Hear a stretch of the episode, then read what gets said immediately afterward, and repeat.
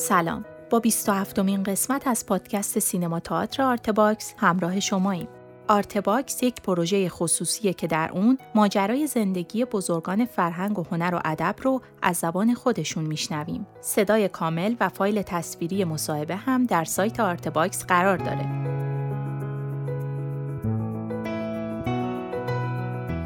این پادکست قسمت اول از صحبت‌های علی نصیریانه که درباره سالهای کودکی و جوانیش با ما صحبت می‌کنه. بخش دیگه ای از تاریخ شفاهی فرهنگ و هنر و ادب معاصر ایران رو با هم میشنویم.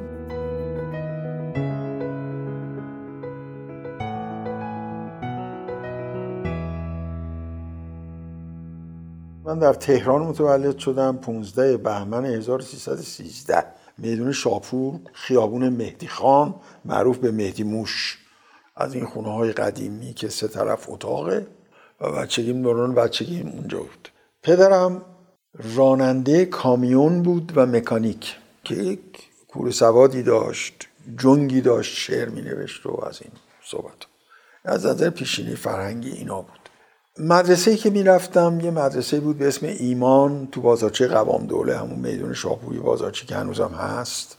یه قسمتی از اون تالارهای قدیمی با اون درهای ارسی مدرسه ما بود. ابتدایی رو اونجا گذروندم و بعد دبیرستان رو رفتم پیرنیا چارا گمرک. اون موقع توی رادیو که تازه اومده بود که ما نداشتیم می‌رفتم خونه همسایه یک پیش پرده ها و یک آهنگایی میخوندن تو رادیو. آدمایی مثل مثلا حمید قنبری نمی‌دونم مثل احمدی مرتضی احمدی اینا. یه های خیلی خوش خوشمزه و جالب و اینا می‌خونن که حالت پیش پرده داشت خیلی برام جذاب. حوز پر آبی بود مرد میرابی بود شبا محتابی بود روزا آفتابی بود حالی بود حالی بود نونی بود آبی بود. چی بگم؟ نون گندم مال مردم اگه بود نمی‌رفت از گلو پایین به خدا. اگرم مشکلی بود آجیل مشکل گشا حلش می‌کرد. و من شروع کردم اینا رو خوندن. و اون وقت این تصنیف ها و این پیشبرده ها چاپ می‌شد روی ورق کاهی خیلی ارزون تو لالزار میفروختن اون یک قرون. و من اینا رو میخریدم و شروع کردم به خوندن. با آواز. خیلی توی خانوادم این جذاب شده بود براشون که من این تصنیف ها رو براشون می‌خونم. سرگرمی این نبود که این براشون خیلی سرگرمی بود. منم میخوندم. مثلا تو جشن ها و عروسی هاشون براشون میخوندم.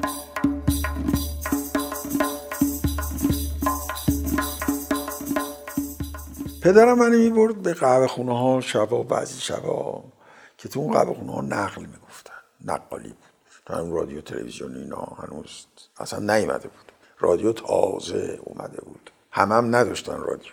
ولی هنوز نمایش ها و شوهای آمیانه و مردمی هنوز جریان داشت. مثل نقالی مثل تعذیه مثل تخت حوزی تو عروسی ها و مولودی ها و اینا میامدن که اینا رو من می‌دیدم و من خیلی شیفته این نمایش ها شدم. مخصوصا تعذیه و تخت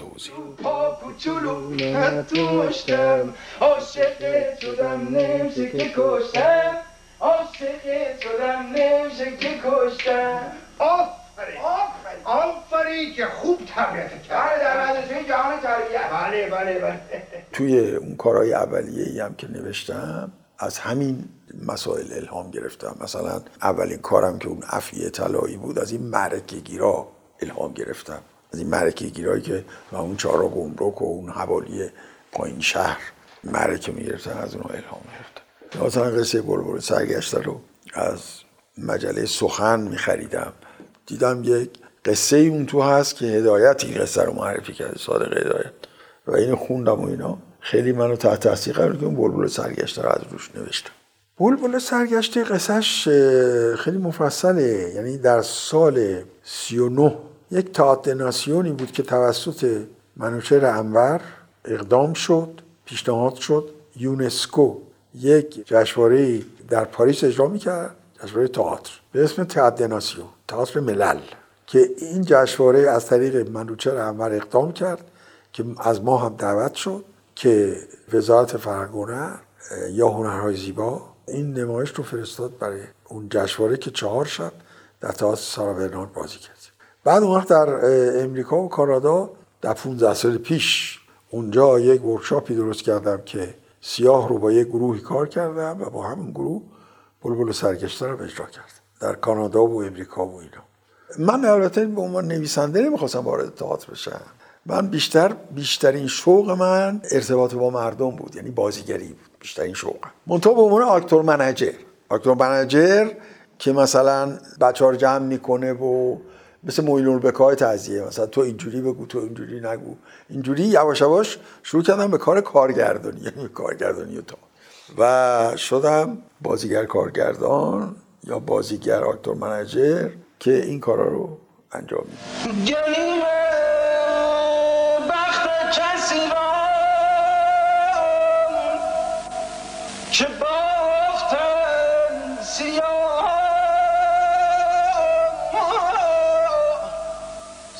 سلامتی شما.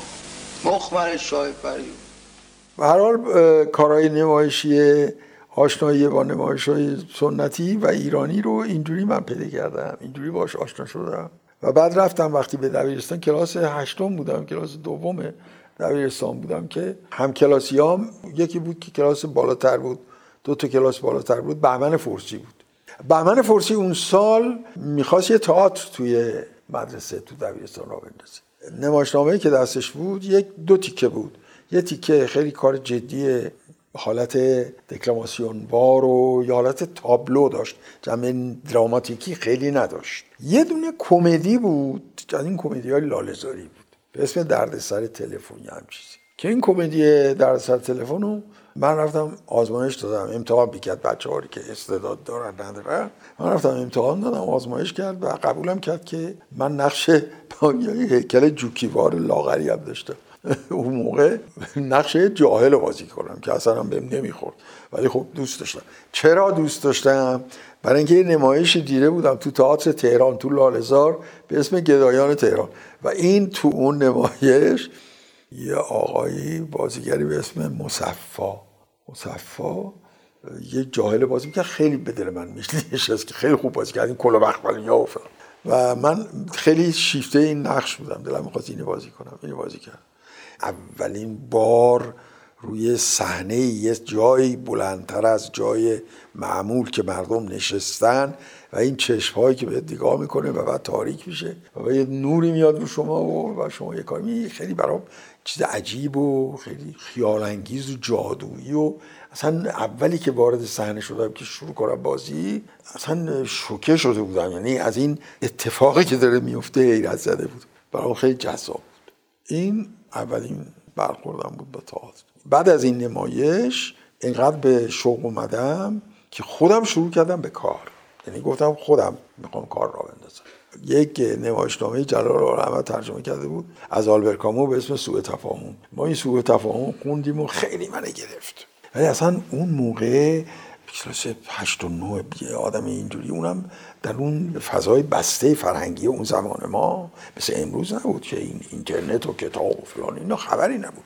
بدون که اصلا درک کنم که آلبر کامو چیه یا پیرو چه فلسفه و مسائلی هست قصه واقعه که که اون واقعه برای اونا بهانه بود. ولی برای من واقعه اصل بود. واقعه و قصه ای که اون دو اتفاق میفته برای خیلی جذاب. در نتیجه اینو برداشتم. شروع کردم به عوض کردن بدل کردن. خیلی یه چیز هش الحفه عجیب غریب. دارم هنوزم دارم. خیلی چیز عجیب غریب بده مزخرفی. درست کردم. و بعد اون وقت اینو ولی اجرا کردم و اینقدر هم گرفت. به چه دلیل گرفت؟ به دلیل اینکه یک ملقمه ای از شعارها و چیزهای روز از بینوایان هوگو و نمی‌دونم خسیس مولیر رو نمی‌دونم اینا که چیزهای خیلی روم و خیلی ساده مثل خصت مثل نمی‌دونم بیچارگی و بینوایی و بدبختی و شقاوت و فلان. اینا اینا رو درست کردم ولی فوق العاده گرفت. خیلی انقدر تو اون مدرسه اجرا کردیم. خلاصه اینجا من خیلی تشویق شدم.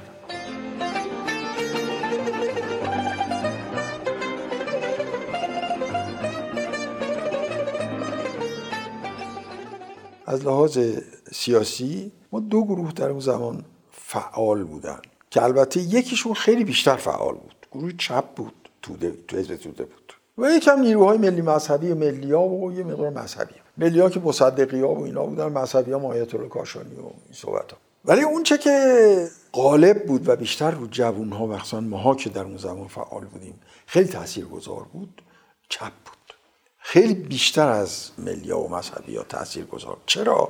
به دلیل اینکه آدمای اون تو چپ بودن که بیشتر فرهنگی بودن مثل مثلا احسان تبری نمی‌دونم نوشین نمی‌دونم بزرگ علوی نیمایشی. بعد اوایل که صادق اداتی اینا بودن بعد جدا شد.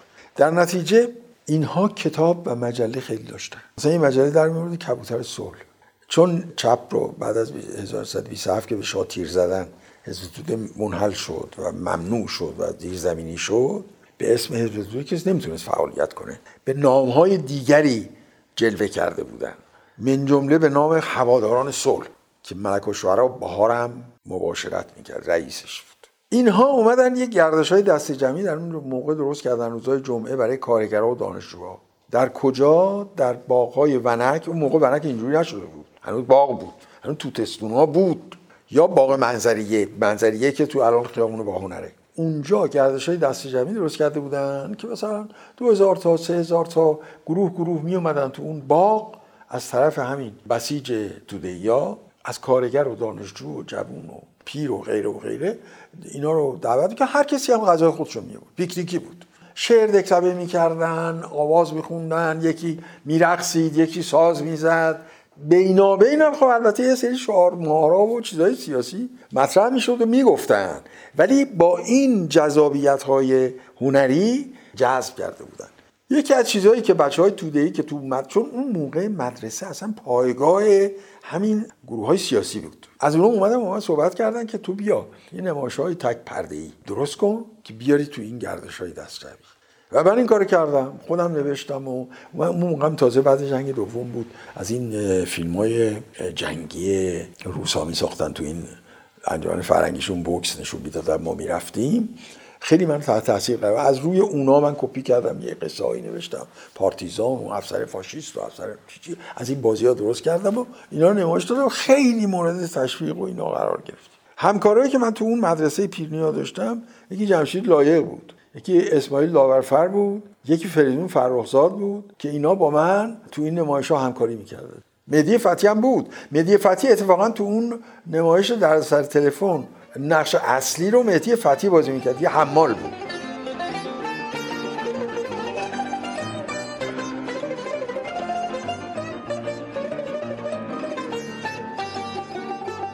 اینا قصه های اون دوره بود. اینجوری تئاتر شروع کردم تا رسیدم به اولین کلاس تئاتر. اولین کلاس تئاتر گفتم من باید برم درس این کار یعنی برم پیش اساتید یاد بگیرم. چیکار باید بکنم و اینا. از این و اون پرسیدم گفتن تو لالزار یه تئاتری هست به اسم جامعه بود به مدیریت آقای اسماعیل مهرتاش که استاد موسیقی بود. حالا رفتیم اینقدر رفتم پرسیدم گفتن نه یه ما دیگه بود دو ما دیگه بود. تا بالاخره اعلان زدن که ما شاگرد می‌گیریم. این تئاتر هم به دلیل اینکه کارهای تاریخی میذاشت احتیاج به سیاهی لشکر داشت. یعنی هر سال در یک تاریخی ده شاگرد می‌گرفت معلم داشت.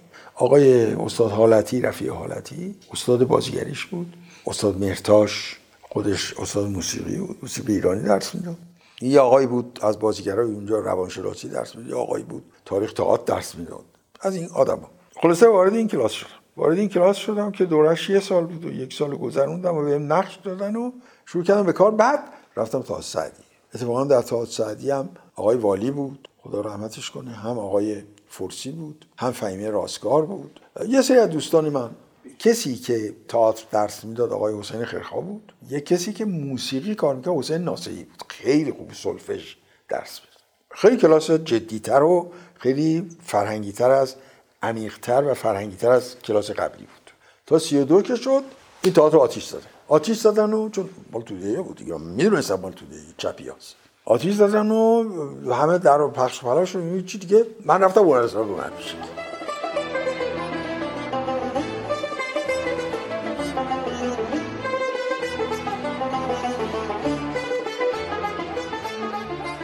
در تهران بجز این کلاس تئاتر آقای مرتاش و بعدا در 1930 که تئاتر سعدی یک کلاس تئاتر باز کرد یک دوره فقط جا بود که این رو سید خان نصر بنیانگذار تئاتر جدید درست کرده بود اسم هنرستان هنرپیشگی. که این هنرستان هنرپیشگی سالهای ابتدایی شروعش دورش یک ساله بود بعد تبدیلش کردن به یک دوره دبیرستانی سه ساله دیپلم هم می‌داد.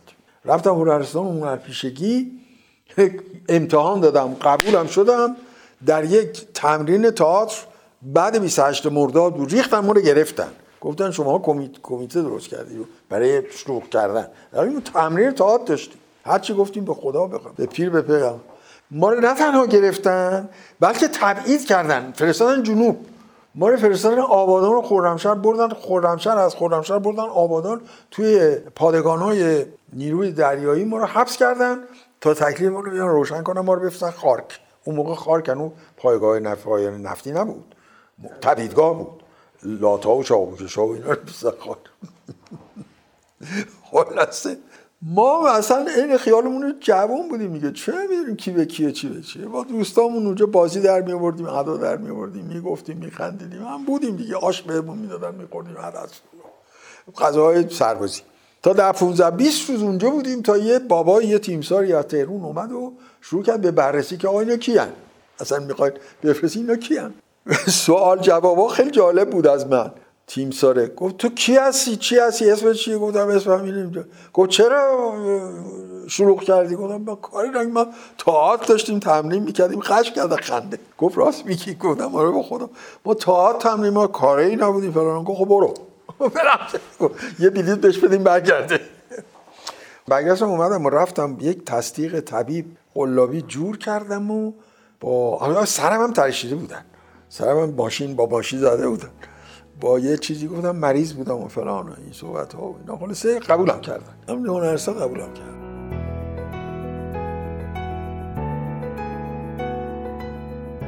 ممنون از همراهیتون.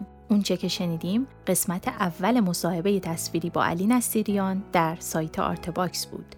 تهیه کننده پروژه فخردین انوار، همکاران این قسمت مهیار مهنوش، حسین سلامت و زهرا بلدی. تولید پادکست زهرا بلدی و پرهام وفایی. ضبط در استودیو پاییز.